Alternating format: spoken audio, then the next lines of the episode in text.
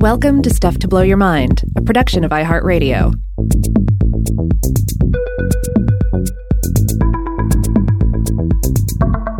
Hey, welcome to Weirdhouse Cinema. This is Rob Lamb. And this is Joe McCormick. And Rob, I am so excited for the movie you picked today because it is our very first Weirdhouse Cinema leather diaper barbarian movie. Uh, the it, it, it, I can't believe it's taken us this long to do one because the LDBM is a almost perfect subgenre, well suited to to I think our sort of knowledge bases and and tastes and and one of my favorite things about the leather diaper movies of the 80s is yes they you know they have a basis in the sort of Conan thing. You'll have a strong guy with muscles mm-hmm. wearing a loincloth. He carries a sword or an axe, or maybe he just wrestles or something. But what I love about the movies like this from the 80s is that they so often start mixing genres in a in a bizarre, haphazard, almost blindfolded way. So uh, the, the pinnacle of this, I think I've mentioned on the show before, is a movie called Yor Hunter from the Future, in which a, a Conan type guy, muscle dude in leather diaper, uh, does battle at the end of the movie with Darth Vader. But this one we're going to be talking about today is, in fact, a Hercules movie where Hercules fights robots. Yes, this is. Um, okay, so it's definitely a sword and sandals muscle man movie. Yeah. But it is also very spacey in a way that, that doesn't quite. Uh, it doesn't go so far as to say this is science fiction Hercules um, it it it's still grounded in some sort of mythic sensibilities and, and, mm-hmm. and an idea that we're we're in antiquity, but everything is also just totally. Ooh, uh, I was thinking of it. It's like, what if Hercules and the t- and stories of Hercules were just totally Italian space disco, but without the Italian space disco music, but just right. that sense of like glittering, sparkling cosmos and sweat, and uh, yeah, it's uh, and sexuality and uh, and so forth. Uh, that's that's what this movie feels like. It also has that uh, Italian disco sci-fi sense of it's a movie where they don't even try to hide the strings in the special effects shots. Mm-hmm. So you'll see, like, you know, there's the jar from which all creation emerges when it explodes in space. And so they have a special effects shot where there's a jar floating in a star field and then it blows up. But then you see pieces of it are just dangling from strings and they leave it in the shot. And yeah, I, I high five for that. Yeah, the the effects in this film are ambitious uh, but often imperfect, but in a way that has real charm to it. You know. Um, I, I won't say that many of the effects in this movie look great, but I did enjoy them. Yes, they're very enjoyable. They're and they're often different from like you go into a film like this and you expect uh, you know special effects that don't quite knock it out of the park. Uh-huh. But but this one it, it, it goes in some directions you don't really expect. There's a lot of um, sort of transparencies and um, uh, a lot of things sparkling and sort of exploding with electronic synth uh, mm-hmm. that you you're not expecting to explode like that. Um, it's uh, it's a lot of fun. Oh, but there's another thing we haven't even mentioned yet. So so this is Hercules 1983 mm-hmm. starring Lou Ferrigno as mm-hmm. Hercules. Mm-hmm. Uh, you might know from from playing the Hulk on the old TV show, though I never saw him in that. I think I know him mainly from the movie Pumping Iron, which is a documentary in which he just plays himself at a like the you know the weightlifting competitions mm-hmm. and in that he's sort of the underdog character and he's he's squaring off against Arnold Schwarzenegger and they're both pumping and and explaining why they pump better and uh, uh, but, but, anyway so this is Hercules 1983 starring Lou Ferrigno but this is also a Cannon Films picture. This is a Golan Globus movie. Uh, and so whenever you see the Cannon Films logo certain thing that suggests something about the flavors that are going to follow. You know, Cannon Films is famous for in this period in the 80s making movie after movie that are in uh, the the genre that I would call poster first. You have a poster yeah. before you have a script, and the poster is almost always a guy with a machine gun and then some other things in the background. Right, right. Yeah, there's often a, a very a very macho feel, a very uh, it, it just just all things '80s uh, wound up in a, in a Cannon's film, and uh, I, I, can't remember if we've actually covered a, a Cannon film on here before, um, um, but I'm sure um, if this is the first, it won't be the last. Oh, surely not. Oh, but oh, okay. So yes, Hercules, 1983, Cannon Films. It is at its heart, yes, it is a muscle guy movie. Absolutely, a shining jewel in the long cinematic tradition of muscle man movies. Uh, the, the, basic principle of these films is, of course, you usually have just a, a bare chested muscle man hero who must battle evil and save the day, generally with just his brute strength.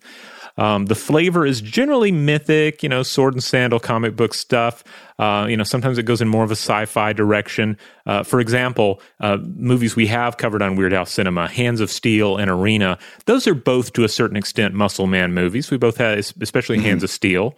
But uh, but for the most part, we're dealing with stuff that's more yeah more sword and sandals, sort of uh, strongman uh, shenanigans. You cast a bodybuilder, and then you just watch the movie come to life around that physique. Right. Um, I, I, do agree that that is the heart of it is like a, a, character who must use their brute strength in order to defeat the villain. So they're swinging a sword or they're wrestling or they're wielding a hammer. You know, it's the barbarian type, the Hercules type.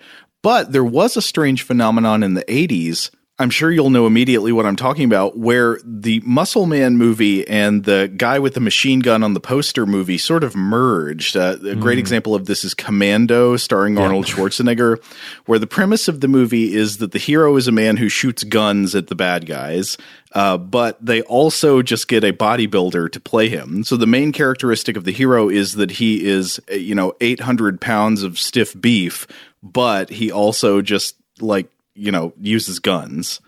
Yeah, yeah, and I, it's important to, to, to note the sort of bodybuilder turned actor thing, the um, the sort of non actor that's brought into play uh, the character in these roles. Um, it, I feel like it is really vital to the whole um, recipe for success here. Like you, mm. you don't want uh, you know, too much of a thespian in there, no matter how muscular they are. You know, that's why I, I just I could only be so interested in the idea of The Rock playing Hercules in the the more recent Hercules movie.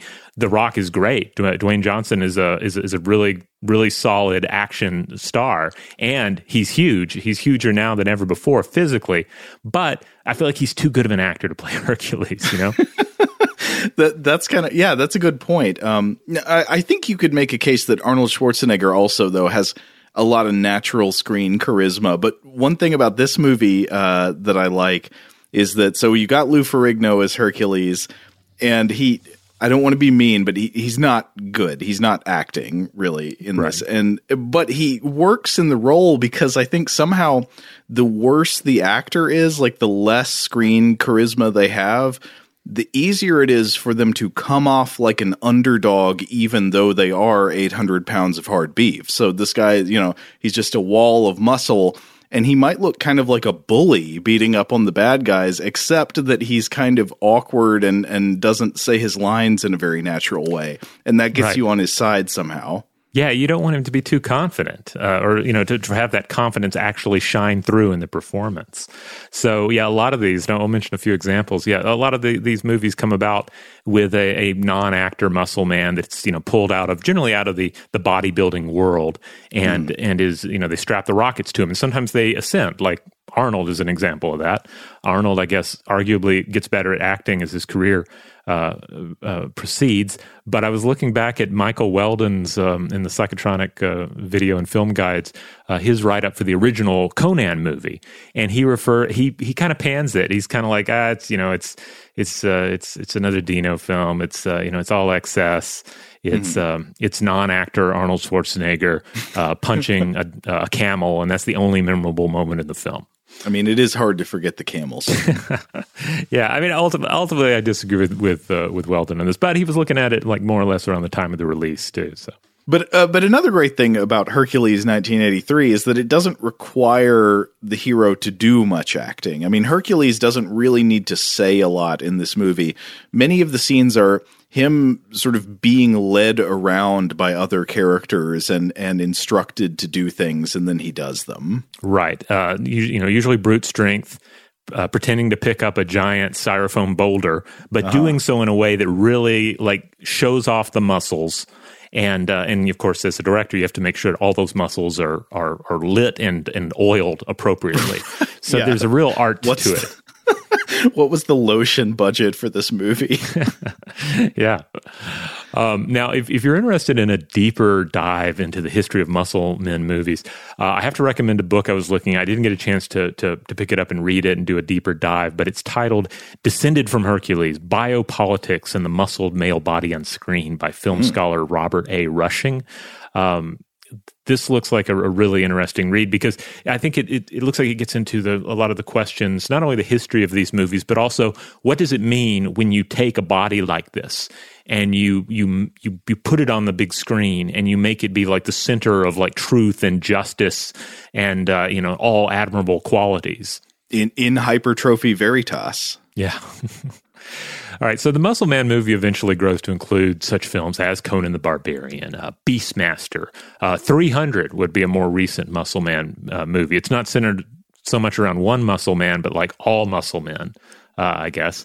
Uh, and you might well guess that, well, I guess all of this began with the mythic Hercules, right? I mean, he's been a popular figure, uh, you know, since antiquity. I mean, he was a, you know, a Roman sensation. He's the equivalent of the Greek uh, Heracles. But the interesting thing, um, and this is something that, that Rushing points out in his book, of course, is that Muscle Man movies begin actually with another figure, uh, one that I'd never heard of till I started reading Michael Weldon's psychotronic film guides, and that's um, uh, Maciste. This um, this uh, this is the original Italian cinema Muscle Man. So a lot of the movies that I've always thought of as Hercules movies were actually uh, Maciste or Maciste movies mm-hmm. that were like retitled for uh, American audiences with with Hercules or they'd give him some other muscle man name like Samson or something. Right. Yeah, but M- Maciste was the original, and apparently this just means it's kind of like, like machismo, you know. So it basically means the macho man. The film that apparently kicked all of this off was 1914's uh, uh, Cabiria. This was directed by Giovanni uh, Pastrone, this is an epic set during the Second Punic War, based loosely on Gustave Flaubert's 1862 novel uh, Salammbô, which I've, I've never read. I have a beautiful paperback copy of it on my shelf, but I've never actually read it. Oh, interesting. So 1914, this goes yeah. way back. This goes way back. This is like this is legitimately one of the oldest and most popular figures, uh, hero figures in cinematic history.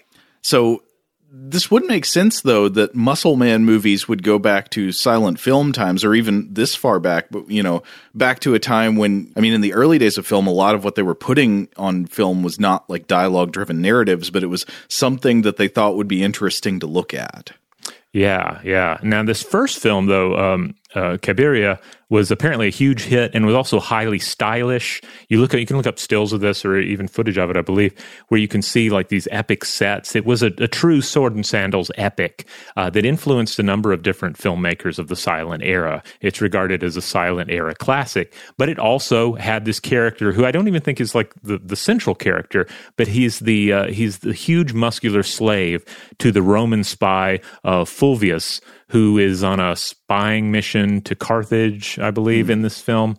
And uh, and people really connected with this hero. Like, who is this big muscular guy? He's the breakout character. He's the Boba Fett of this movie. Yeah, it's like I want is. I want to know more about Maciste. I want the muscle guy.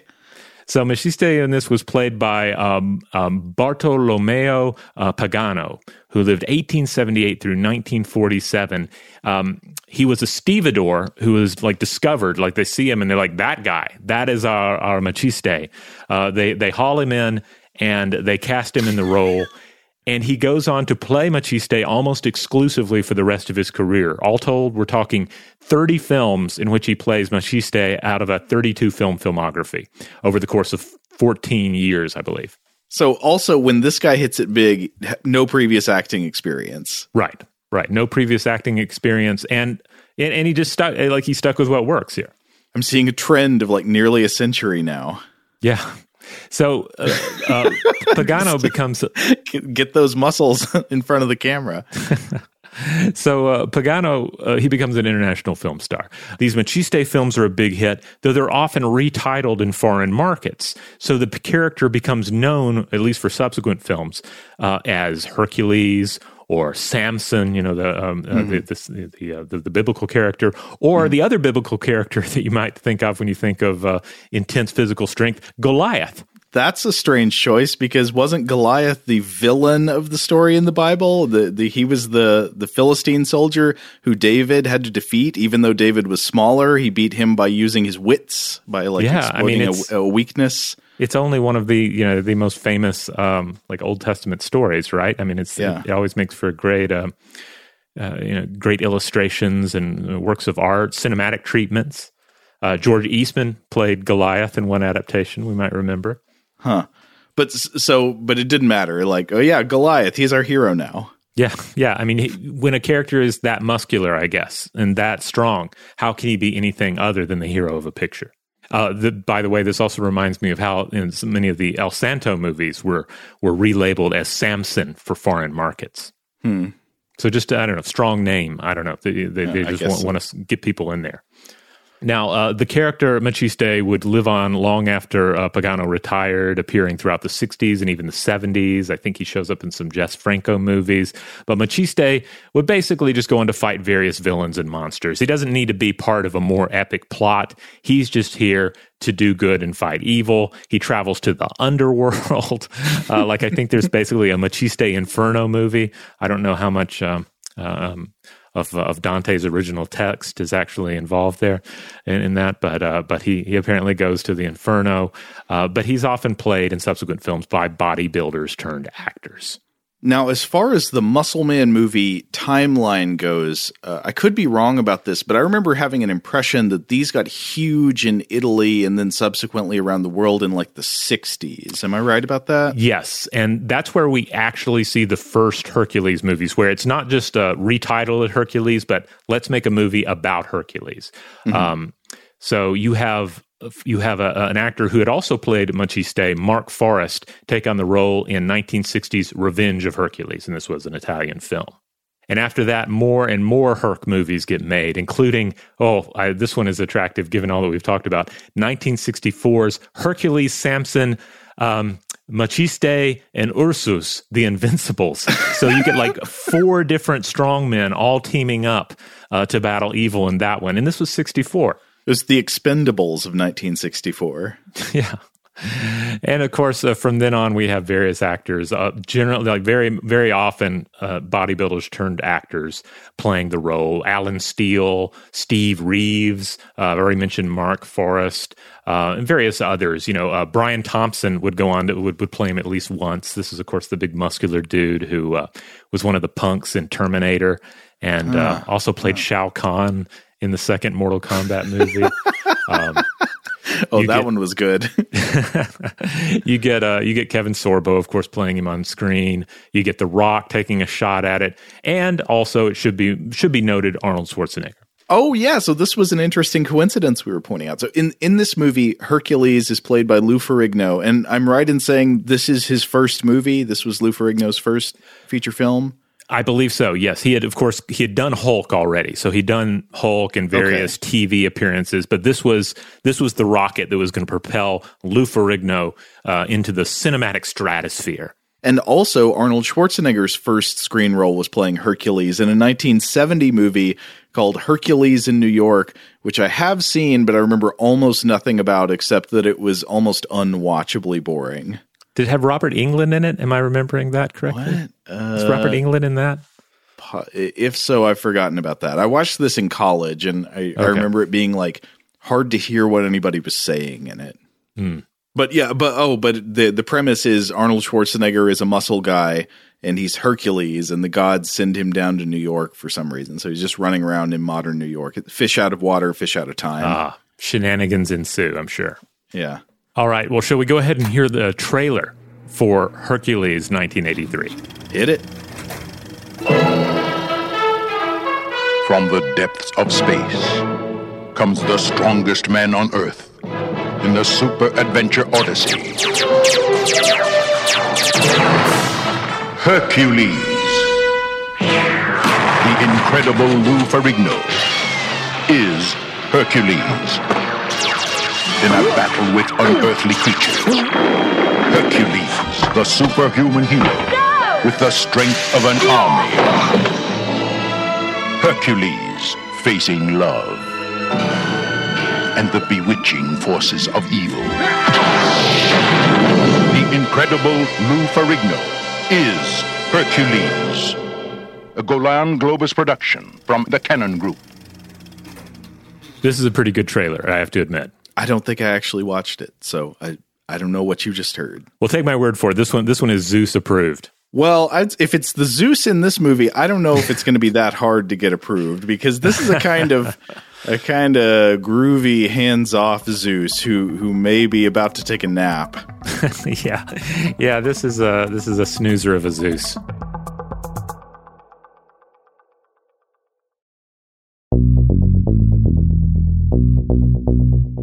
All right, let's start at the top with this one. Uh, the writer director on this one is Luigi Cozzi, uh, writer and director, born 1947, still making films today.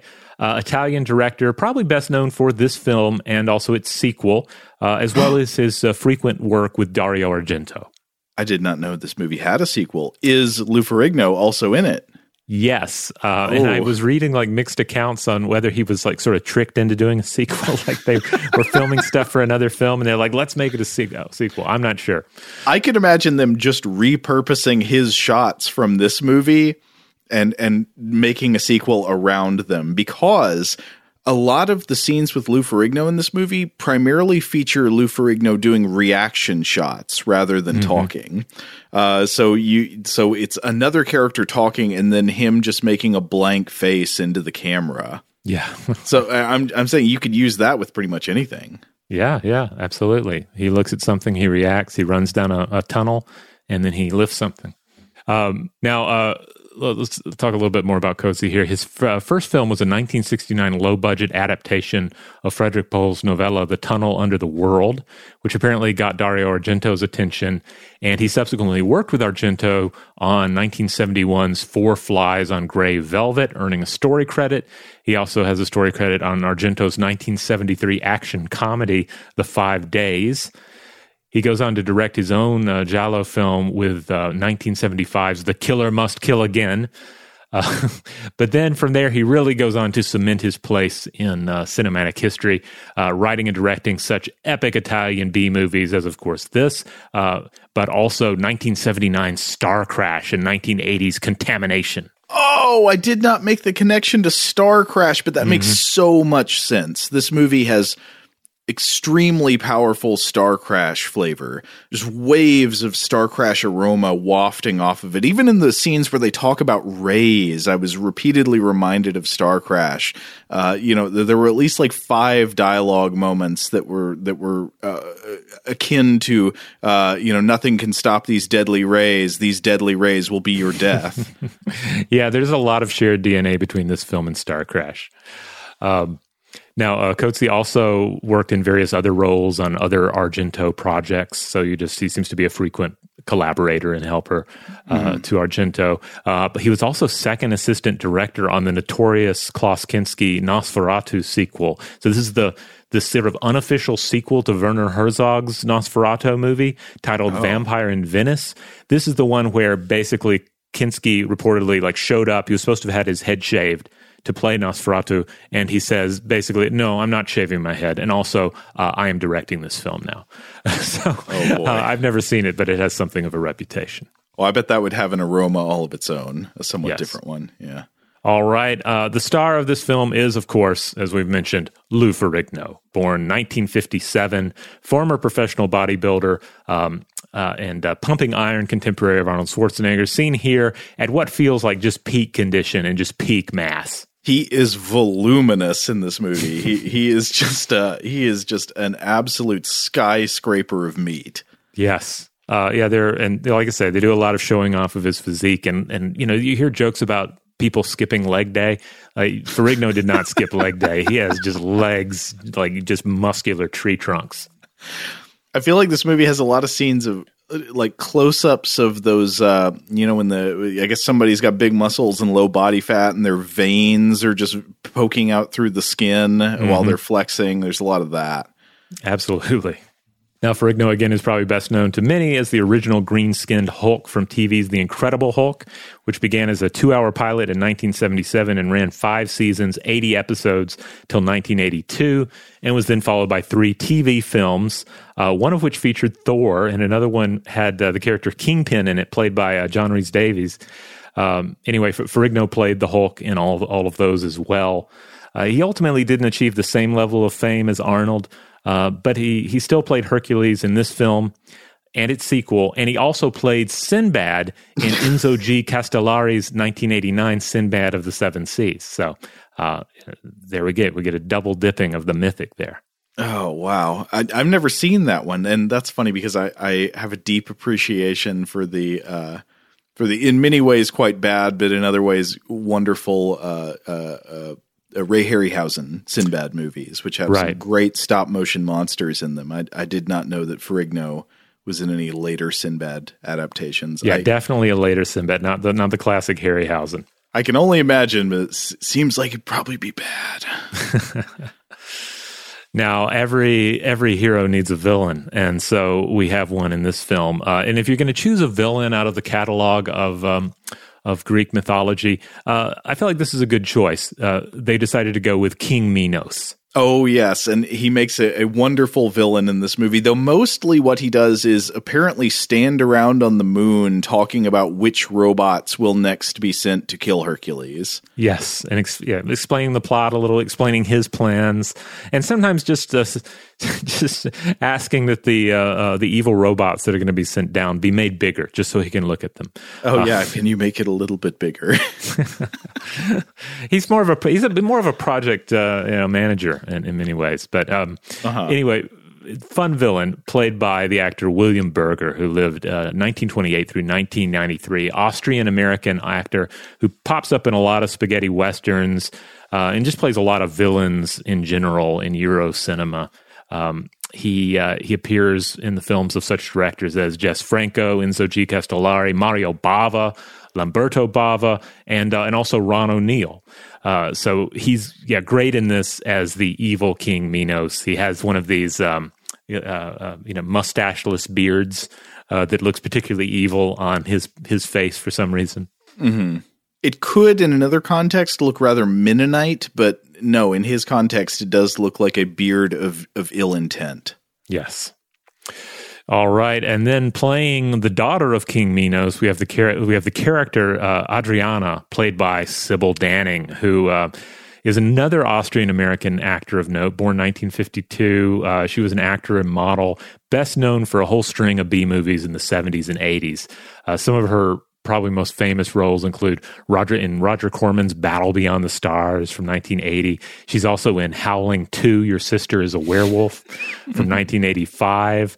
Uh, but but she she appears like randomly in just films you wouldn't expect her to. Like she pops up in the Musketeer films from the seventies, the ones that uh, you know had like uh, Michael York and Oliver Reed and Christopher Lee in them. So she's a villain in this. Mostly, she she sort of walks around scheming and and whispering uh, in, in, people's ears to get them to do bad things. I read. I don't know if this is true. I read that in an earlier version of the script, she was maybe going to be Hercules's love interest, but uh, like that she and Lou Ferrigno did not get along, and the script was rewritten so that she was a villain. Did you read that? I didn't read that. I had read that um, an early version of the script was was more provocative, and that Lou Ferrigno, uh, especially, was like, "Nope, I'm not filming this. It needs to be uh, cleaner." And so they made what is it essentially a G-rated film. Like one of the reasons I ended up putting this well. on was that uh, it was a you know it was a long weekend there was uh, you know some uh, some snowy weather, and I was like, I need something that I can play with the family moving around the house, and this looked like a, a, a good selection. Yeah, I mean, I think it was rated PG. It's in some areas, I think they're pushing it. well, but, in some areas, they're really pushing these outfits. Uh, yeah, so they're, but, they're, uh, these outfits are pushed to the limits uh, by the various uh, male and female uh, uh, actors wearing them. Yes, like at one point, it seems like they went out of their way to put, uh, like when Lou Ferrigno is first birthed out of the cosmos and they show him floating in space in his ideal form. It looks like they went out of their way to match the color of his Speedo to his skin tone so that it was exactly the same. Yeah. I, I have to say another thing about Lou Ferrigno in this is that he pretty much has the physique of one of the old Masters of the Universe He-Man uh, toys. Mm-hmm. So uh, I remember catching parts of this on like TBS or TNT back when I was a kid, and this just felt natural because I'm like, well, yes, that that is that there it is. That is the, the, the body of a He-Man action figure. I have a whole bunch of these in a in a box, so it it it, it makes sense that this is our hero. But wait, I, I have a I have a note about Sybil Danning's character. Okay, okay, so this character's name is all over the place. When when I watched the movie, I watched it on HBO Max. And yep. so the character that Sybil Danning is playing, and this corresponds to the actual mythology, is Ariadne or Ariadna. Mm-hmm. That's usually spelled A R I A D N E. Then in the movie, it seemed like the characters were saying her name out loud as Ariana, like it would be A R I N A. And then in the uh, in the subtitles and some text for promoting the movie, her name is Adriana or A D R I A N A. So there's like three different versions of what her name is, and the movie itself doesn't seem to agree. I don't know. Maybe that's nitpicking, but well, not not the first or last time we've encountered um, uh, you know pronunciations being all over the the place for a character. Well, and spellings, but never mm-hmm. mind. All right, uh, let's move on to some of the supporting characters here. Um, we have, uh, of course, the, the, the god Zeus pops up frequently in this, played in this film by Claudio Cassinelli, uh, who lived 1938 through 1985. You might remember him from our discussion of the post-apocalyptic film Hands of Steel. He is the uh, actor who played one of the villains in that film that died in a tragic helicopter uh, crash during the filming of Hands of Steel. Now he was a frequent. Um, he was a fre- frequently popped up in in various Italian uh, films, often playing uh, I think kind of kind of villains here and there. Um, now, when you cast an actor as Zeus, I mean that's a, that's a big acting ask. I mean, to, to my mind, I instantly think of of Laurence Olivier playing Zeus in Clash of the Titans, which came out a few years before this, and I think mm. definitely um, influenced uh, this film in some ways that we'll discuss. I think of uh, Liam Neeson's playing uh, Zeus in the remakes of the Clash of the Titans films. You know, so there's a there's a grandiose presence that needs to be there to be Zeus. And you think about like who Zeus is in the myths, like he's a powerful and dangerous figure. Like you don't want to get on the, the, the bad side of Zeus. Uh, the Zeus in this film is a different experience. Yes, yes, totally. You want that combination of like authoritative and irresponsible. Yeah. Somebody who is simultaneously like when he talks, everybody turns and listens and people are afraid of him, but also he's unpredictable, undependable, and dangerous. Right. In this, I, he's more a little sleepy. yeah. well, but also the actor who plays him I, once I noticed this, I couldn't unsee it, and he just looked like him in every single shot. He looks like Jon Stewart, yeah, Jon St- of the Daily Show. He looks like Jon Stewart in a Santa Claus wig and beard. Yes, and he, I didn't, I didn't put this together till you, you mentioned it. You sent me this picture, and I'm like, oh my god, he does. And he looks like he's doing that sort of Jon Stewart, um, sort of shock confusion face that he often pulls right. in bits. So yes. it totally looks like a, a, a Jon Stewart bit it looks like it, it's like Jon Stewart playing a satirical take on Zeus, a befuddled Zeus. Right. Um, let's see, who else do we have in this? Oh, we have um, we have King Aegeus, uh, played by Brad Harris. Uh, Harris lived 33 through 2017. American bodybuilder turned actor, uh, turned European acting mainstay. Uh, he played a lot of strong men in his career, including Goliath and Samson. So this kind of feels like uh, like a like a wink to the Muscle Man um, uh, cinema fans of the day. Mm. Mm, okay.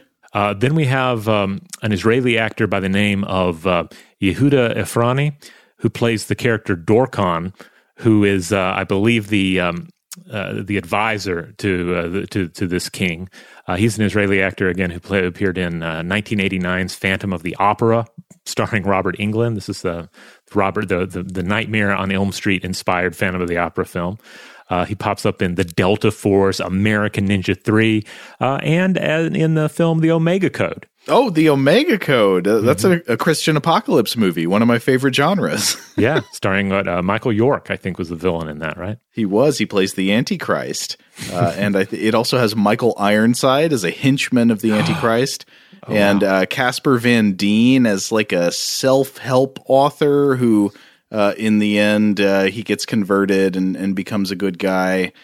let's see, who else is in it? I, I think those are all the main. Oh, Catherine Oxenberg is in it. Mm. She was in like Lair of the White Worm and stuff. All right. Um, now we have uh, the character Cassiopeia uh, is essentially the damsel in distress in this film, and uh, she is played by Ingrid Anderson, born 1960, American actor making her film debut here. She mostly did television after this. Another important female character in this is um, is Circe. Uh, Circe is, of course, the the the, the witch, the the sorceress, uh, and in this she is played by Mirella D'Angelo, born 1956, Italian actor whose credits also include Caligula and Tenebrae. Oh, she, she she's actually pretty great in this, especially because when we first meet her, she's in like um she's in crone form. Yeah. And then she drinks Hercules's blood. Am I right about that? Mm-hmm. Yeah. Yeah, she like cuts him and drinks his blood so she can re- like regain her youth and and strength and magic powers. Uh, and then there's like a long middle section of the movie where it's just like Circe bossing Hercules around, and it's great. He's yes. just following her around, doing everything she tells him to do. She's like, oh, "I need you to reach inside this glowing egg," and he's like, "Okay." Oh, it burned my hand, and she's like, "You must reach." he's like, "No, no, it's freezing my hand." It's it's a great sequence.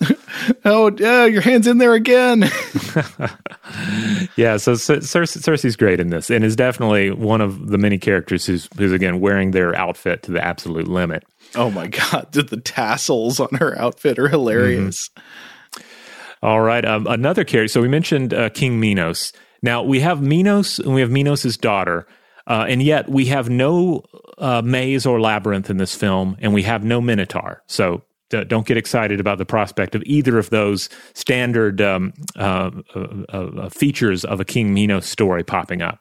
But we do have the character who is, of course, credited uh, in in the in the various myths as creating the labyrinth and uh, creating various other works of. Um, uh, of, of, of artistry and technical craftsmanship in uh, in the mythological canon, and that is the character Daedalus. Now, in this movie, Daedalus is not a human craftsman she is like a figure who is birthed out of the chaos of the universe and then uh, mm-hmm. like takes form and wears this strange costume that has these big ears uh, and and talks about how she hates magic and hates the gods and only loves science. Right. Yes, and they're plotting. They're basically plotting the destruction of the gods via science. They're talking about how much better than than the god science is.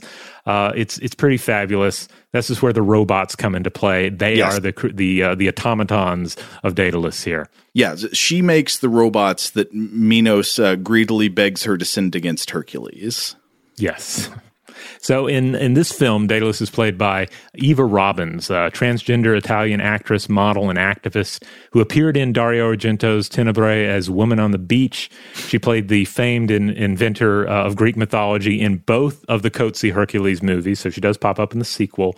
Ooh. And uh, I should mention, dressed in a just absolutely bonkers costume here that feels like part comic book villain from space and also part Christmas tree ornament yeah, I, I, was trying to. Her helmet, yes, is I, I don't know how to. Dis- it's it's a little bit Planet of the Vampires, mm-hmm. uh, but spray painted gold, and then with these big ears popping off of it.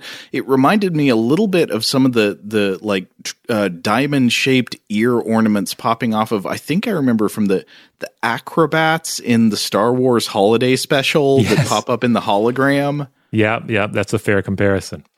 Uh, Robbins continued to act in European indie films after this, uh, sometimes appearing alongside such uh, actors as uh, Charlotte Rampling. So, hmm. um, mm. so she apparently wanted to have quite an interesting career. Well, I, I, loved every one of her scenes in this movie. The the the Minos Daedalus scenes are are highlights of the film. Yes. um, oh, uh, this is a, a character who sadly doesn't really do much. Uh, but we have this character show up at one point to challenge Hercules uh, by the name of uh, King Xenodama.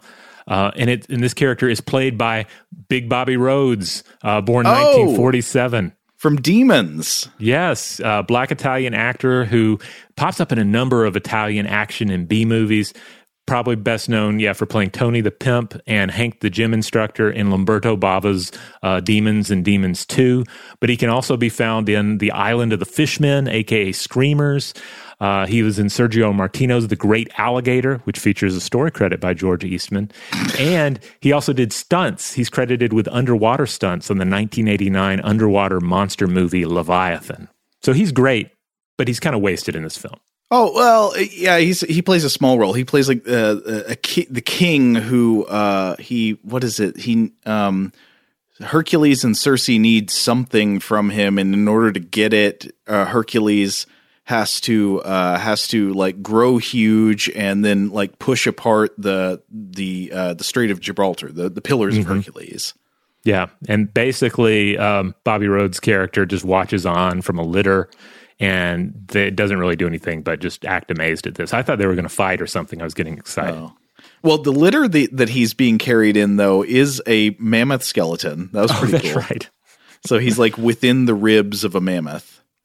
Um, the mammoth skeleton made me think of Meow Wolf in Santa Fe, and I have to say that several of the sets in this movie just feel like Meow Wolf, like I'm just straight up back in Meow Wolf, and except there are uh, various Greek gods standing around. All right, one more uh, credit on this before we move on to the plot, uh, and that is, of course, coming to, back to the music here. The music is by Pino Donaggio, born 1941. Uh, the music here is rather traditional for the most part, uh, but Pino is a rather big name, noted for working with uh, such uh, directors as uh, Joe Dante, uh, Lucio Fulci, uh, Terence Hill, Charles Band, uh, and probably most famously, Brian De Palma. He worked with De Palma on eight different films uh, Carrie, Home Movies, Dress to Kill, Blowout, Body Double, Raising Cain, Snake Eyes, Passion, and Domino. Wow. I honestly got to say I don't remember much about the music in the movie. It didn't it didn't really strike me one way or another. I mean, it's it's one of those scores that I, I feel like it, it did the job. It, it did exactly what it needed to do. It doesn't stand out. It certainly doesn't doesn't overshadow uh, anything going on with uh, Ferrigno's muscles on the screen. Uh, so it's in a perfect supporting role.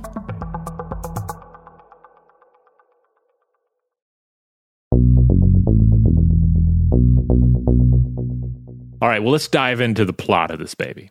All right. Well, I think this is one where we're not going to do the whole story beat by beat, but uh, focus on some sections that were interesting to us. And I, I do want to start right at the beginning because I love the way this movie begins. I love a movie that where the prologue goes all the way back to the beginning of the universe, or actually, in this case, before the beginning of the universe, uh, because it starts off just by showing you slow motion fireworks exploding. And then it says, In the beginning, before creation, there was darkness. Uh, and then we learn that uh, from the primordial explosion emerged the fire of chaos. And then uh, the chaos merged with the darkness. And from this union were born the elements. Rob, do you have a notepad ready to record what the elements are? Okay, let's go. Uh, There's four of them. Okay, the elements are night, day, matter, and air. Okay.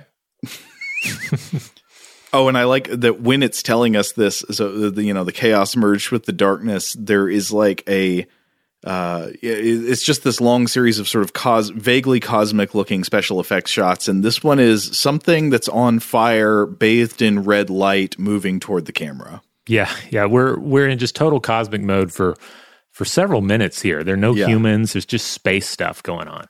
Right. Okay. So so we got the four elements: night, day, matter, and air. And then uh, after this, we find out that out of the misty radiance of the cosmos, there came forth a jar, golden and glittering, Pandora's jar. But then it shows us the jar, and it looks like a spaceship. It's got different, like multicolored windows. Yeah, it's pretty like it's as it's as close to looking like a spaceship as it could be without just blatantly being a space. Like they, I think like they they manage it rather nicely. Like they're uh, you know they're, they're not they're not going too far with the sci-fi, but they're going right up to the line. Uh huh. We we find out it is filled with the essences, both good and evil, of life itself.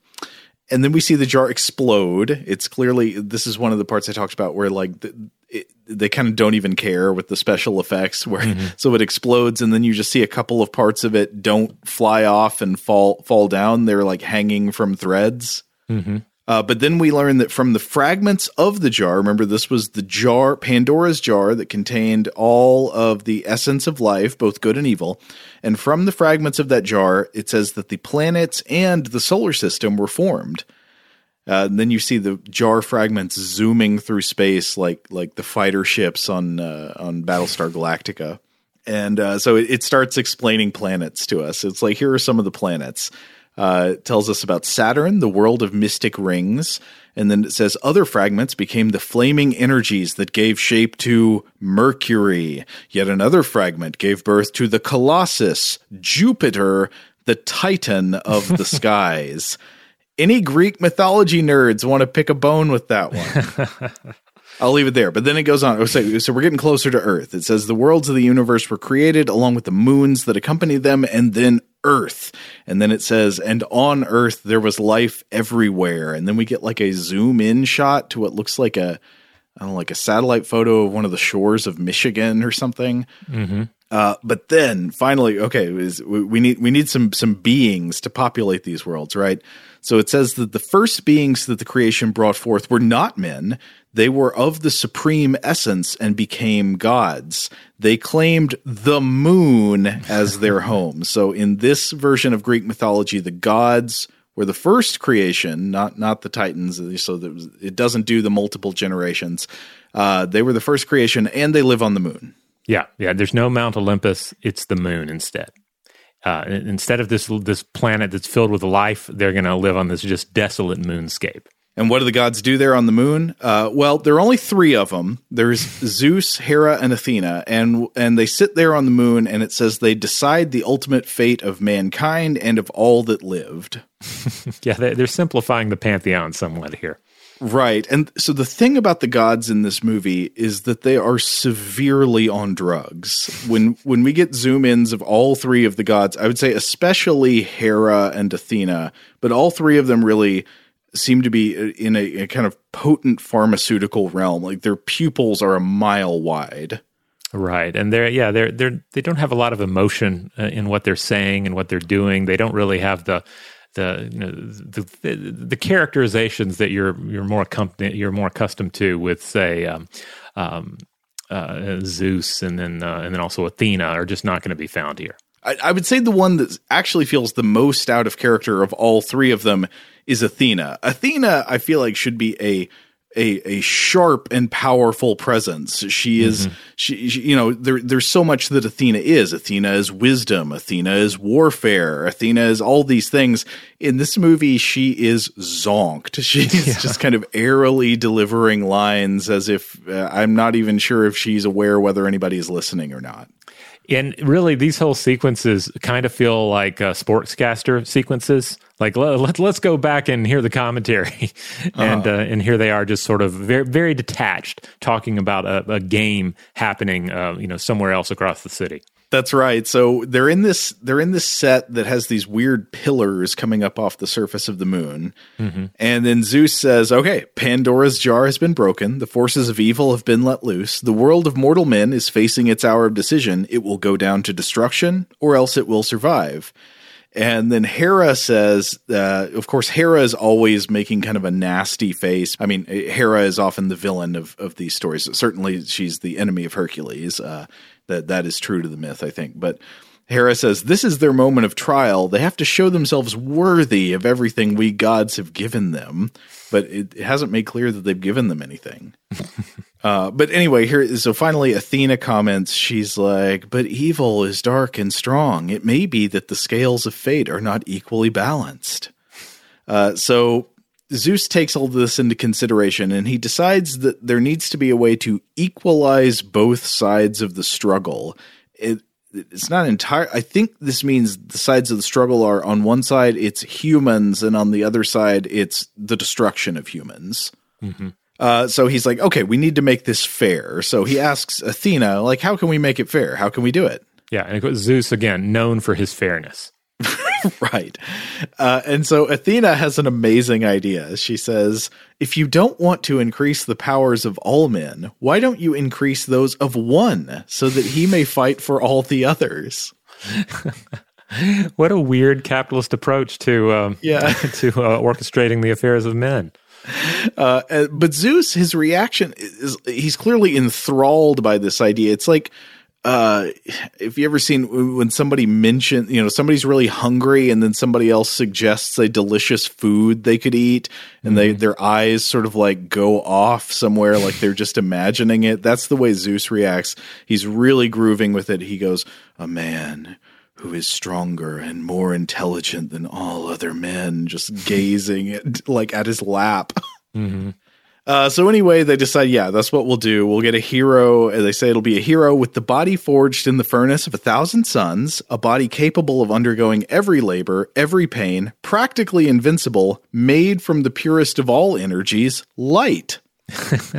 I like how he kind of totally spaces on the idea of the superior intellect and just focuses on the body. Uh, right. Uh, which, which, is, again, what you want in a Hercules movie. Right. So they start off as saying that this will be a man who is stronger and more intelligent than all other men.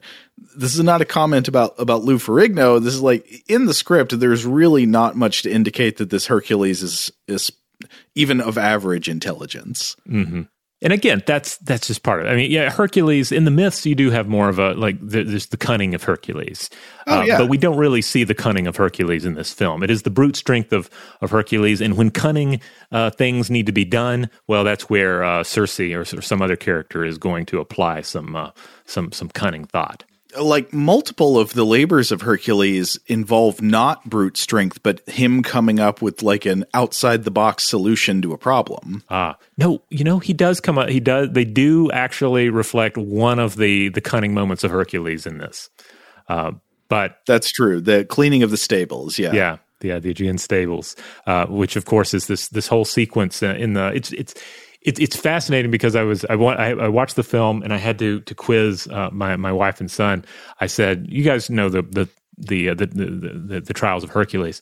Guess which one they did in this film, and I think I, I quizzed you the same way. Like, which yeah. is the ultimately the uh, the last one you would choose for uh, for for a cinematic portrayal? You know, it doesn't feature a monster. It just features the cleaning of some just awful um, poop filled stables. yeah, that's the one that they choose. Though it's a great sequence as well because the the stable, like everything in this film, the stables look like they are on another planet. Like every location in this film feels like a different cosmic location. Uh, the, the, stables look like horses, like these twin horses, and uh-huh. uh, and and he diverts a whole river to flood it. It's a it's it's a great scene. It it is, yeah. But but that comes much later. We're still at the, yes. the phase here where they're uh, they're talking about sending this being made of light to Earth, and then it shows him. So it like fades in on Hercules wearing a speedo, posing, flexing his muscles amidst the stars. Yes, uh, greased and, uh, and and lit from above. And I guess the problem is they can't send him to Earth like this. You're, I don't know why they can't, but they just can't. You know, you no, he can't arrive at Earth as an adult being made of light. Instead, I think the deal is they have to slot his his Herc soul, which is made of light, into the body of a mortal baby. But then that makes me wonder wait, what happened to the baby's original soul? I mean, maybe there was no original soul. Like this one was already slotted for this oh, baby, okay. right? They like they they they uh, birthed a soulless baby in preparation for inserting the Hercules soul, the muscle soul made of light from the stars, into the baby. Yeah, yeah. Okay. Well, anyway, Lou Ferrigno, he goes down, he possesses a baby. Uh, this baby is, uh, this part I think is sort of according to the myth, this is the child of uh, Amphitryon and Alcmene. And, uh, and uh, this is at the city of Thebes. Uh, it tells us this is the city of Thebes in the Bronze Age, 4,000 years from this moment. But then I'm like, wait, is Thebes also on the moon? Because they show Thebes yeah. and it looks like it's in space. It's this stone city with these big walls. I mean, it looks kind of like a I don't know, a cross between a medieval castle and and, and like Çatalhöyük, but it's in space with like comet zipping around. Oh yeah, it's like that with with every location, isn't it? Like later on, we go to uh, Atlantis, and uh, it's like green. It looks like another planet. And then I was asking myself, is this supposed to be another planet? And then they show the sky, and it has like three moons or something. uh-huh, yeah. And they're also they're traveling through space at various times to get from one location to the other. Um, so very cosmic without characters actually coming out and and and, and referring to these as different planetary uh, locations. Yeah. I did not know what to make of that. But you know what? It I enjoyed looking at it, so okay. Uh, but immediately Hera is trying to kill this baby because you know that's what Hera does. She doesn't like mm-hmm. Hercules and she wants to destroy him. So she sets events in motion to uh, to lead to the death of baby Hercules, uh, and then we get an escape in infancy narrative. You know, like the I mean, I guess this is there in some of the original Hercules myths, uh, but it's also like you know the stories of Moses or Jesus in the Gospel of Matthew, where like there's uh, there, there's a, a, chosen baby, and then like the forces are aligned against him, and he has to be secreted away. Mm-hmm. So in this case, in Thebes, there's like there's a usurper king who comes in, uh, and he kills Hercules' parents, and he's trying to kill Hercules. He's being urged on by one of the recurring villains of the movie, played by Sybil Danning, who is the she plays the the daughter of the wicked King Minos of Thera, who we'll get to in just a minute. Uh, but so there's like a rebellion against the king's forces, and it's a, the, the, narrator comes in. I think it says like, and the wicked rebels turned Thebes into a war zone, and it just shows you know fire and a bunch of people going ah. Meanwhile, I should also say like when we see the soldiers and stuff in these scenes, it is just mm-hmm. a feast of weird fake gold armor and cod pieces. Yep. Oh, uh, and there's also a thing. Uh, this actually turns out to be important later. I mean, we're not going to try to explain every in and out of the plot, but there is an important theft at the beginning where like a, a thief sneaks into a temple and steals a sacred sword. This yep. kind of sword in the stone. He pulls it out of its resting place. He kills a couple of guards and with some hilarious bow and arrow action. Right. And then that yeah, that sword is basically never mentioned again for the rest of the film till we get to the very end and then it becomes extremely important and is reestablished. Yeah. yeah. Uh, and so little Hercules gets uh, taken away by a nursemaid to protect him from from the evil rebels and she puts him on a river, uh, puts him on a boat and sets it down a river. And then uh, Hera tries to kill him multiple ways. I think at one point he's going over a waterfall, but then mm-hmm. Zeus, in, in a, this hilarious special effect, reaches out and catches yes. the boat from the waterfall. And you see this giant pale hand reaching out from the water that gets the boat and then pulls him to the moon where he's like this tiny little thing in his hand and it shows Zeus looking at the boat. He's like, oh, and then he puts him back in the river. Hera's like, you can't do that. That's cheating. You have to put him back in the river. And then he does, but he puts him downstream of the waterfall. Mm-hmm. And he's like, you didn't tell me which part of the river to put him in. Snaky Zeus. Uh, but then also Hera tries to send a couple of snakes to kill Hercules and baby Herc just strangles him. Oh yeah, it's a great sequence because they're super fake monster snakes, uh-huh. and uh, and this this baby is not a good actor. It's just not very convincing at all. so it makes for a, hilarious sequence. Uh, one thing I wanted to know, so of course Hercules gets uh, uh, rescued by by a nice old couple, and they take him in and raise him, and uh, you know they're very sweet. They're sweet pastoralists, and uh, and we get a montage of him growing up and growing stronger. And how do you think? So, uh, Conan the Barbarian came out in 1982. This movie came out in 1983. How do you think they're going to show young Hercules growing and getting stronger? Oh, you got to strap him to that millstone. That's right. So they they have a montage of him turning a millstone. The the really fun thing, the fun thing about this, though, I was reading, is that there is a millstone scene. I think in the first Maciste movie. So I believe John oh. Milius was may have actually been referencing uh, the history of Muscle Man movies uh, by including that uh, in Conan the Barbarian. Well, that would make sense. Okay, I'm back on board now. every every movie should have it. Then it's just they're all calling back to the original. How else are you going to know that he's strong and that time is is passing? Like this is the logical way to do it.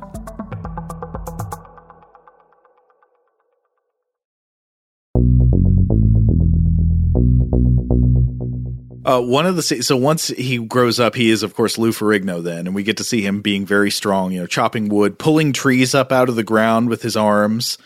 And uh, one of the the great scenes once he's finally an adult is the bear scene. Rob, mm. you, mm-hmm. could you describe the bear scene?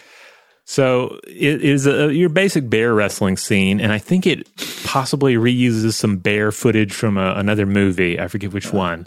Uh, but you know, it's Hercules versus a bear. You know who's going to win. It's going to be Hercules. Um, but but what what do you expect to happen when Hercules defeats the bear? You think he might just you know either he whips the bear and says, "All right, go back to the wild, you," or you know, or puts a sleeper hold on it and just you know just puts it to sleep and walks off. No, that's not good enough. That's not epic enough for this Hercules. Well, first of all, also, so it, yeah, it intercuts between stock footage of a real bear and then one of the worst bear suits I've ever seen on a in in film. Like unbelievable. It's it's worse than the uh, than the Wicker Man remake bear suit. I, I didn't even notice that. I mean, I, I don't know. I didn't think too long and hard about it being okay. a, a, fake well, bear. I mean, it's it's a guy wearing a bunch of uh, uh, carpet samples, basically. and but he but he so he defeats the bear. Oh, and the bear uh, kills his kills his father, the, the oh, man yes, who raised right. him. Yeah. Uh, so he kills that guy. That guy's laying dead on the ground, and Hercules is like, "Oh, you bear!" And then he grabs him and he throws him into space. yes, it's a great sequence because it's just as goofy as it sounds. But oh, but of course, uh, of course, the bear thrown into space by Hercules. You know, here, here's your mythic connection: thrown up into space by Hercules and becomes the constellation Ursa, the you know the bear in the sky. Mm-hmm. The first of many uh, constellations, right? Right, right. Well, yeah, actually, because so after this, uh, Athena and Hera like taunt each other. Athena's like, haha, all your heroes are going. I guess this means Hera sent the bear. Mm-hmm. Uh, she's like, all your heroes are going to end up getting thrown into space. Hera's like, don't worry, I have many other people waiting to fight for evil. Uh, uh, and here's oh here's the part where we get into one of my favorite things in the movie. My favorite recurring characters, Minos and Daedalus.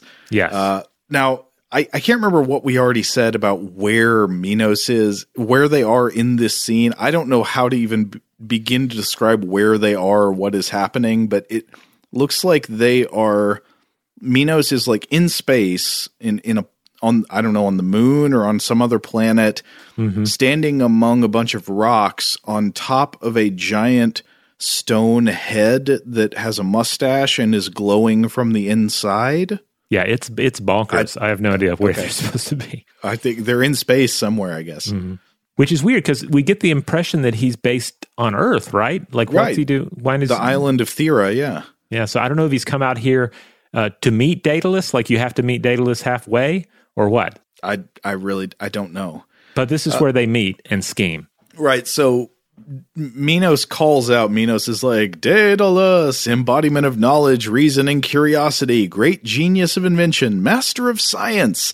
I, King Minos of Thera, call on you to step into time and space. That's great. Materialize out of chaos. So he tries that, looks around, uh, no Daedalus.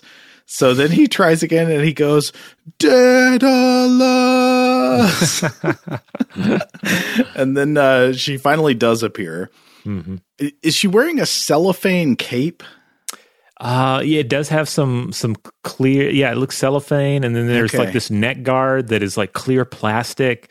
It's uh it's a lot this costume. Well, there's immediately conflict between them because uh, Daedalus is afraid that Minos wants her to serve the gods, but she hates the gods, so mm-hmm. she, nothing to do with them.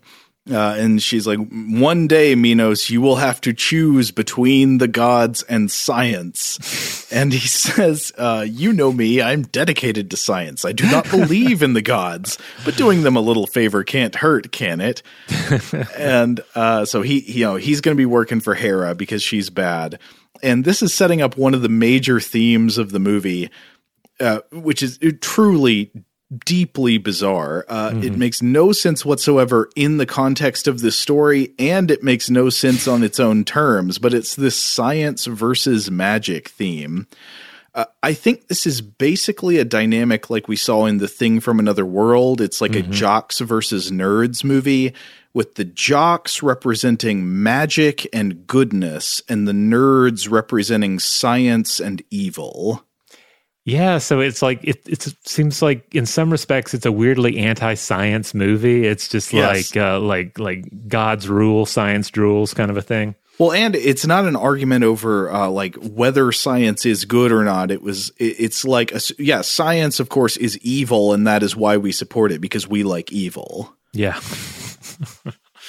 it is interesting how like I feel like a, a less imaginative film might have gone with this and been like, okay, we'll have Daedalus being here, and you know, Daedalus will be just kind of like a mad scientist, you know, a, a well established trope clearly by this point in cinema. Yet they didn't go in that direction at all. Instead, we have this Daedalus uh, agent embodiment of chaos who doesn't even live in our normal space time, uh, kind of appearing to to Minos uh, yeah, like an ambassador of uh, of another world. Yeah, very strange. Step into time and space. Uh, but anyway, Daedalus is eventually like, okay, I've already tept, stepped into time and space. Uh, we can kill Lou Ferrigno. That is a, that is doable. Uh, and she says, "This is my solution to Hercules." And then she pops up three like erector set toys. Yeah, these erector sets are a good reference. They're these very, um, very interesting looking uh, small automatons Mm-hmm. There's a a dragon looking creature. There's a sort of bug looking creature, and there's a kind of a centaur looking creature, and um, they yeah they, are strange looking. There's a definite uh, a definite direction here in in the way they decided to, to portray these. I wonder to what extent they were clearly influenced by Clash of the Titans, which had come out you know years before, uh, that had some you know had a, like the mechanical owl in it. That right. Is a, you know, yes. It's a real a real hoot. Uh, uh, certainly one of the, the, fun parts of that film. And they're like, well, we one mechanical owl, we can have three mechanical villains, and maybe it'll simplify the whole stop motion monster thing. Like, we're not going to really be able to bring the full Harryhausen game to this film. Uh, mm-hmm. So maybe we can do something that uh, is a little less fleshy, but also cool to look at. Right. So Minos, oh, but he reacts by being, he's like, such a small solution to such a big problem. And then he looks sadly directly into the camera. uh, but Daedalus is like, uh, Minos, my dear, size, like time and space, is relative. Um, and then he's he realizes he's like, oh, relative to atmospheric conditions, right? And on hitting Earth's atmosphere, it will grow big, huge, immense, terrifying. Is he programmed to destroy Hercules? They talk to these little mechanical toys. They talk about the colossal exterminator that you really are. So they send a giant robot bee to kill Hercules. And then Hercules defeats it by poking it with a stick. Mm-hmm. Uh, to be fair, he pokes it very hard and multiple times, but he does defeat the giant robot by poking it with a stick. Oh, and at this point, uh, Her- well, so his father's been killed by a bear. His mother is killed by a giant bee robot during the giant bee robot attack, mm-hmm. and Hercules is just bereft. So he must strike out on his own to answer the riddle of his life. And there's a great moment where he looks off in the distance and says, Why am I stronger than other men? Uh, so here, yeah, here he goes on to a series of adventures and labors that will, of course, end with him facing the evil King Minos and his wicked daughter Sybil Danning to to kill science once and for all and save the world. Mm. And along the way, there are all kinds of weird adventures and encounters. Again, we're not going to hit all the points on there, but Rob, are there are there any ones that you want to mention in particular? I, I, maybe it would be good to start with the contest of strength in Tyre. What, what do you think? Oh, that's a great sequence because there's um, like he he wrestles uh, like a dozen men who have a log. Uh, yes, he, he, battles like multiple swordsmen, I think, and then he goes up against two chariots with blades on the on the on the like spokes of the wheels. Yeah, and this was a sequence I remember seeing this on TV for sure. I don't think I'd ever seen this film in its entirety before, but I remember this part uh, uh-huh. uh, because the the chariots make two swipes at him. The first time they come at him, we go to a side view and he Super Mario jumps over them. and and then when they, they, come back to get him the second time, he just stands there and the blades break against the, the just the the brutal beef of his uh, of his legs. Like he's just so muscular that blades cannot cut him. And then he like grabs the chariots and pulls uh, back, defeats the you know four horses uh, with his uh, with his awesome strength. Right. The most important thing about a warrior is that he have indestructible shins. That's what we mm-hmm. learn from this, and uh, and of course Hercules wins the contest. He is the greatest warrior competing in Tyre, and so the uh, oh, the whole thing is that the winner of this contest is going to be given an important mission. Mm-hmm. So Hercules wins, and then he finds out what the mission is. And uh, so the king comes up to him, and he's like, oh, "Okay, you won. So your mission is you have to take my beautiful daughter Cassiopeia to Athens, and you have to protect her along the way because." He explains there is a whole lot of evil and mischief about uh, out on the roads, and this is due to the wicked King Minos uh, from the Isle of Thera. Like monsters are coming from the island, uh, and, and, because of his evil daughter Sybil Danning. Mm-hmm. Uh, but but then I love we get the intervention by the king's scheming advisor, who is this stammering nerd named Dorkon. Yes, yeah, kind of a kind of a Donald Pleasence um, uh, yeah. presence to this guy. Oh yeah, he, has got a really great objection. So the the king is like, "Yes, you will escort my beautiful daughter," and then the advisor is like, This man is a great warrior, yes, but how can we be sure he isn't part of the evil and mischief you mentioned? And the king's like, Oh, that's a good point. We can't. uh, but so they they decide to test him further, and this is where we get the the famous you know uh, labor of Hercules, the cleaning of the stables, and this the, mm-hmm. it's the stables of Cybele. Oh, but so if you, if you're not familiar with the myth, Rob, what's the, what's the basic outline of the cleaning of the stables labor? Well, this is this is a clever Herc moment where yeah. you think, oh, well, this is just going to be a whole bunch of uh, shoveling poop for old Hercules, and surely he's up for it. But there's a time constraint here. Even Hercules can't shovel this much poop.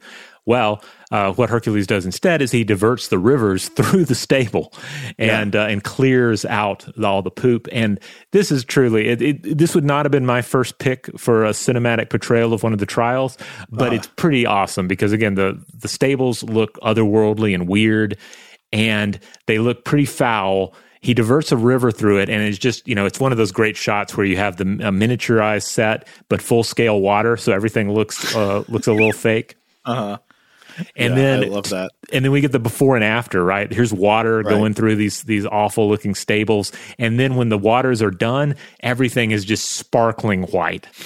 Right. Uh, yeah, yeah. It looks like a like a locker room or something. Yeah. Uh, oh, and of course, along the way, Hercules falls in love with Cassiopeia, as you, you might imagine. And he's mm-hmm. like, uh, and he he gets her to agree. He's like, um, "Hey, if I get all the poop out of these stables, you're gonna agree to marry me." And she's like, "Well, okay."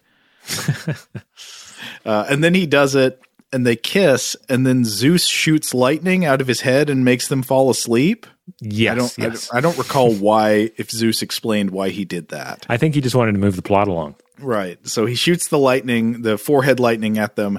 They they're knocked out, and then they get captured by the bad guys. And at this point, they're split up. Cassiopeia is taken off to the evil island of Thera to be a human sacrifice.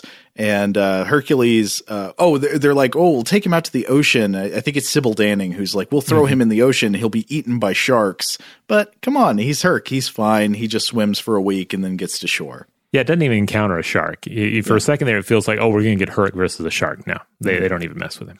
Uh, oh, and here's where we get that series of adventures with Hercules and the sorceress Circe. Mm-hmm. Uh, well, man, that's a tongue twister. Sorceress Circe. Uh, but anyway, when we first meet her, she's in like gnarly witch form, but then she regains her her youth and vitality by drinking some of Herc's blood, which is great. Uh, mm-hmm. and then we get all this backstory of how she lost some of her powers because the evil King Minos of Thera took away her magic, and uh, she's got to get Herc to help her. I think I don't like recover some artifacts or something that will give her her power back. Mm-hmm. Uh, but uh, th- there's just one uh, screenshot I pulled out for you to look at, Rob, here because it's just an example of one of the many side-splittingly unfortunate reaction shots of Lou Ferrigno where some other character's talking, but it's just showing us Lou Ferrigno's face. And I'm not sure if anybody was actually talking when they filmed this because he's not reacting. Mm-hmm. Yeah.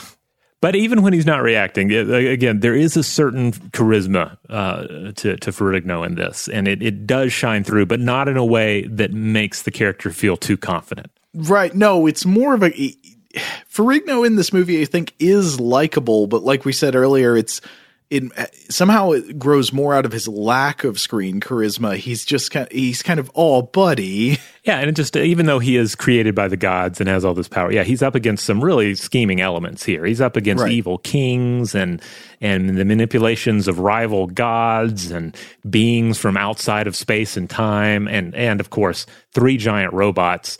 Um, there are going to be two additional robot battles. All of them basically have the same energy of yeah. her like poking things that are not on screen. like uh-huh. they, it really makes you uh, value even more just how amazing the work of Ray Harryhausen was. Yes, that, you know he could have these amazing models that had this life to them, but also they were able to shoot these sequences in ways where it felt like human beings and monsters were occupying the same space. You never get that illusion in this picture.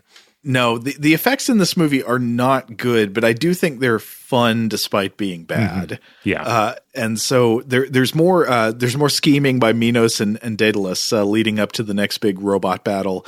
Uh, Daedalus, I think, says like, "Oh, we're gonna kill Hercules with my three headed metal uh, metal monster." And Minos is like, uh, "Oh, another robot, huh?" Uh, well, the last one didn't do too great, but Daedalus is like, "This one spits cosmic rays of deadly fire," and then uh, oh, and she says, "Do you know what that means?" Oh, and he's very impressed. He's like, "Oh, cosmic rays of deadly fire. Well, in that case, great." She's like, "Do you know what that means?" And then he, he says, "They they will be they will be eliminated, disintegrated, not a trace." Yes, yeah, yeah. Darth Vader says no to disintegrations, but Minos is like, yes, let's yeah. have some disintegrations. Uh, oh, and this is one of the funny parts where Minos is, for some reason, he just wants to see the monster grow just a little bit. Yeah. He's like, I'm paying for it. I want to see the monster grow a little bit before you send it down to Earth, where naturally, again, we kind of skipped over this, but entry into Earth's atmosphere will cause the robot to grow because that's just that's just the natural order of things. That's that's science, and these guys love science. Oh, but so Hercules and Circe have to face off against this monster, and so they sort of defeat it with something akin to the Perseus method going up against Medusa. They use a reflective shield mm-hmm. to shoot the the deadly cosmic rays back at the uh, the, the, the robot. Mm-hmm. And I think this is one where this is this uh, Hercule. This is not Herc's own cleverness. Circe has to tell him what to do. Yeah, but you have a lot of cool flashing lights in this sequence. It's very, yeah. very visually appealing. Yeah, they're in a cave. There's a big three headed metal dragon attacking them, shooting rays, and he's using the, the shield to reflect them. Uh, but anyway, after they, they win that battle, um, they get uh, oh they end up moving on to what is one of my favorite visual moments in the movie which is when herc and Circe have to cross the river styx to go to the temple of eternity which is this giant skull mountain with caves for eyes and a mouth. Mm. and so you get uh, the the river uh, the the boatman charon uh, who's this creepy skull face. This scene i thought was actually pretty atmospheric and, and effective yeah, I mean, our characters are going to hell here. They're going to Hades, and uh, it it feels it feels good. Like a number of sequences here could be a you know like a straight up metal album cover. Uh, after this, let's see. There are a number of other adventures. There's the one where Hercules has to push the uh, the pillars of the now so called pillars of Hercules apart to to open the Mediterranean uh, Sea. Uh, there is uh, there's a great scene of bootstrap physics where they somehow access a a chariot that I think would be pulled by a Pegasus, but the Pegasus isn't there. So mm-hmm. uh, Hercules, what does he do? Oh, this is great. Yeah, they, they yeah they strap uh, uh, what a boulder to the to the chariot, and then Hercules heaves the boulder through space. They jump into the chariot. And and, the, and the, the boulder that Hercules just threw pulls the chariot that they're now riding through space. Brilliant. I love yes. it. Oh, and also, so they they like fly through space, and then they fall in an ocean, and then they swim to the harbor of Thera, the the bad guys' island, and the harbor there has what looks like a robot colossus of Rhodes bestride the entrance to the harbor. So if you, if you like zoom in on it, it's it's like the colossus. Um, I, I, think the actual colossus probably was not straddling the entrance to the harbor, but it's often shown in art mm-hmm. straddling the entrance.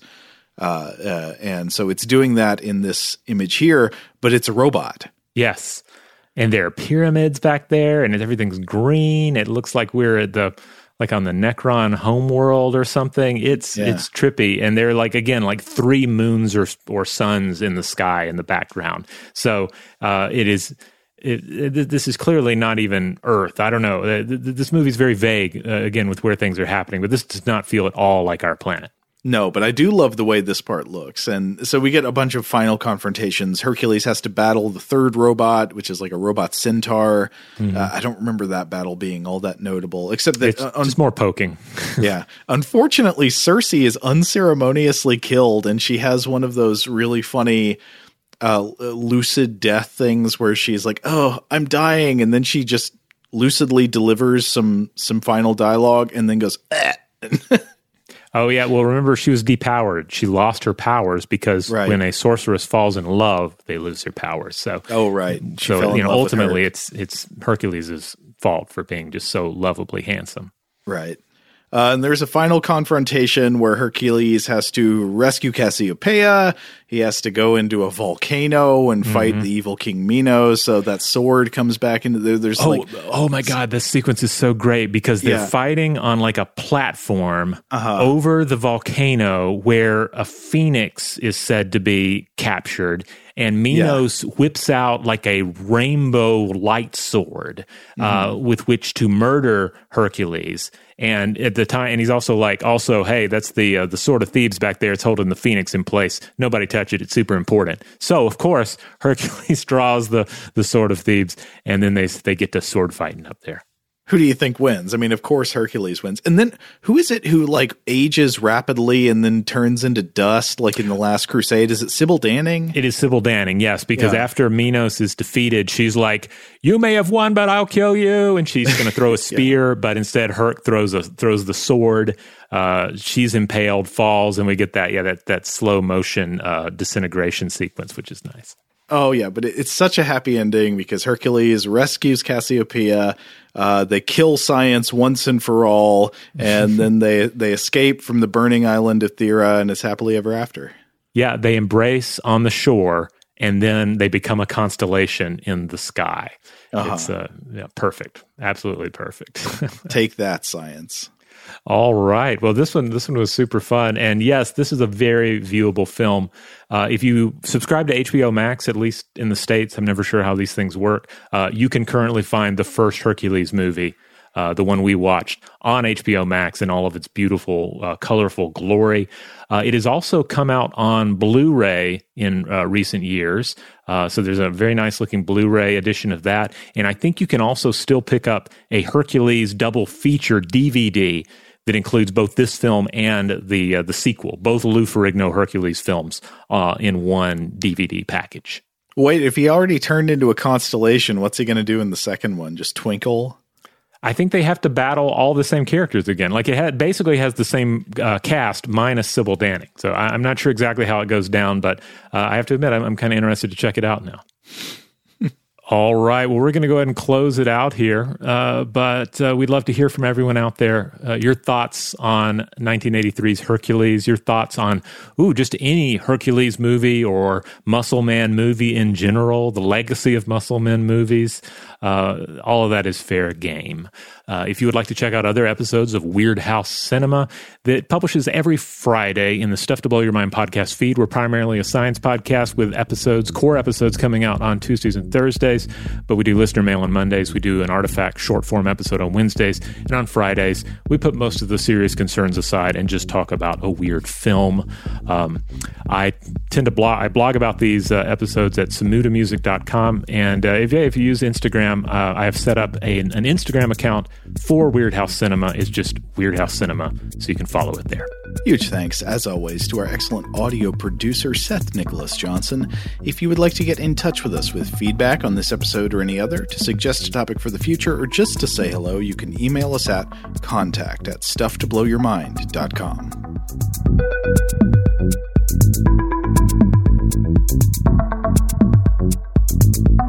Stuff to Blow Your Mind is production of iHeartRadio. For more podcasts from iHeartRadio, visit the iHeartRadio app, Apple Podcasts, or wherever you listen to your favorite shows.